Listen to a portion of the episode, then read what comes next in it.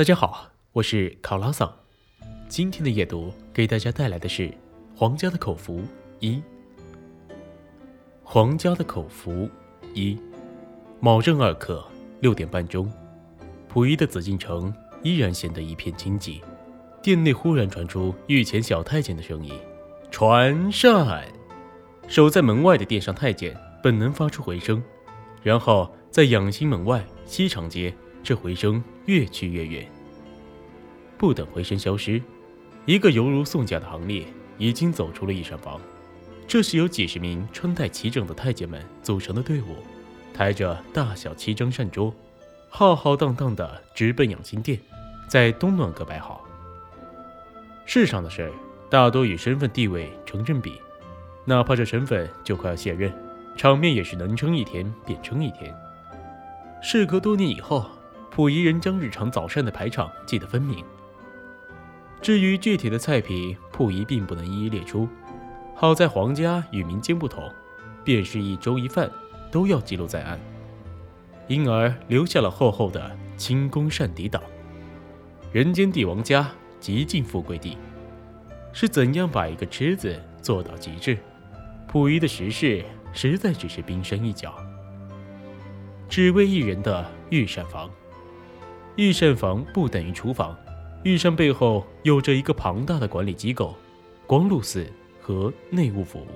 光禄寺专门负责管理皇家祭享等盛大宴宴的安排，而内务府是皇帝的大管家，负责包含衣食住行等诸般宫廷事务。下属的御茶膳房掌官方管理内管理事务处，专司负责皇帝饮食。很多人抱着对御膳朝圣的心。想要到故宫里看看御膳房的样子，很抱歉，会让你失望的。紫禁城里的御膳房在哪呢？为皇帝服务的一处在养心殿正南，算是养心殿附属的一个小小院落。狭长的庭院，有着廊庑的一长六房屋，红漆柱子，木格轩窗，与宫内的其他小院相比，少了几分华丽，却多了一些民间烟火气。但如果你想到，这不过是一间厨房，还是要赞叹它的宏大。宫里的御膳房可不止一处，皇室成员住的分散，各有各的膳房。为皇帝服务的为御膳房，为太后服务的称为寿膳房。嫔妃的院落也自会搭配大小不一的膳房。进一步微观到膳房厨艺的层面，分工极细。据曾做过御膳房总负责人。服侍过咸丰同治的王仁安叙述，膳房又分为九局：干果局、鲜果局、点心局、粥局、饭局、蘸吃局、汤局、素局、荤局。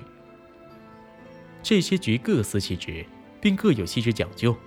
比如汤局做一道灌汤，要先用两只鸡、两只鸭和两只七星肘，即猪腿上有七个黑点者熬汤待用。所用到的鸡鸭。由专门的人负责喂养，按照每只生下的月份，按岁数顺序依次杀用。最好的汤材是一二岁的鸡鸭。将这些原材料剥洗干净后，放在布袋里，用文火慢慢熬煮，加上料。一段时间后，用木棒打碎袋子中的鸡鸭，再接着熬煮。时间到了之后，从火上取出布袋，过滤沉淀，撇去渣子，汤即清澈无色，有如新极之井水。熬好之后，就可以注入罐中，随时备用。大味至纯，此汤正好切合。至此，一盆好汤才伴着满桌的菜肴走入养心殿，呈现在浑然不知其来历的皇帝面前。皇帝的舌尖。清朝初年，入主紫禁城的新贵心中不免计较满族文化与汉文化的巨大落差，在饮食上竭力保持故乡的习惯。当时清宫饮食的原材料主要都来自东北，不过这种执着只持续了很短的时间。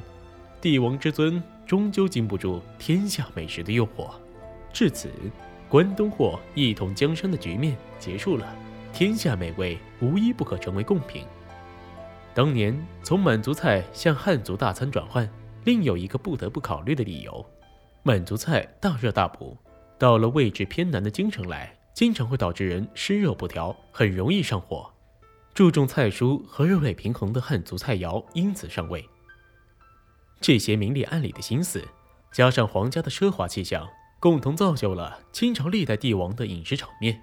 想想清太祖努尔哈赤与清圣祖康熙两位皇帝进膳时何其简单，甚至留下圣谕，另取米一撮，果一枚，才不过两三代，已经大变几样。乾隆皇帝爱美食，且以奢靡闻名，连餐具上也讲究的不行。在南京博物馆举办的清宫御瓷展上，有只通身深蓝色的扎斗，用途是负责盛乾隆皇帝吃剩的骨头、鱼刺。